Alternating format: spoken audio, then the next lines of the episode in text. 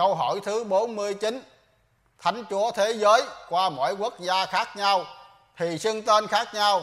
Nếu đã quyền lực như thế, sao không lập một đạo duy nhất cho tất cả các quốc gia để khỏi phải đánh phá, thanh trừng lẫn nhau?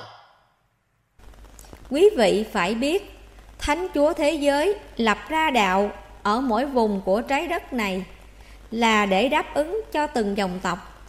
Vì mỗi nơi phong thổ khác nhau, nên vị Thánh Chúa thế giới lập ra đạo ở mỗi vùng của trái đất cũng phải khác nhau để đáp ứng cho cái tưởng của tánh người ở mỗi vùng của trái đất là vậy.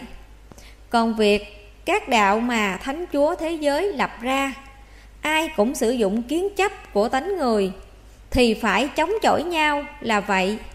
Ở trái đất này, người nào sử dụng kiến chấp nhiều quá thì phải đánh nhau, chửi nhau, giết nhau.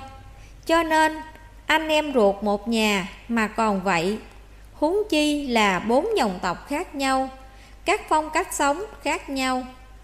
Hơn nữa, khi loài người sản xuất ra vật chất nhiều, thì những người nào sử dụng tánh âm của con người nhiều sẽ lập ra đủ thứ đạo và tín ngưỡng mục đích là vì tiền chứ không gì khác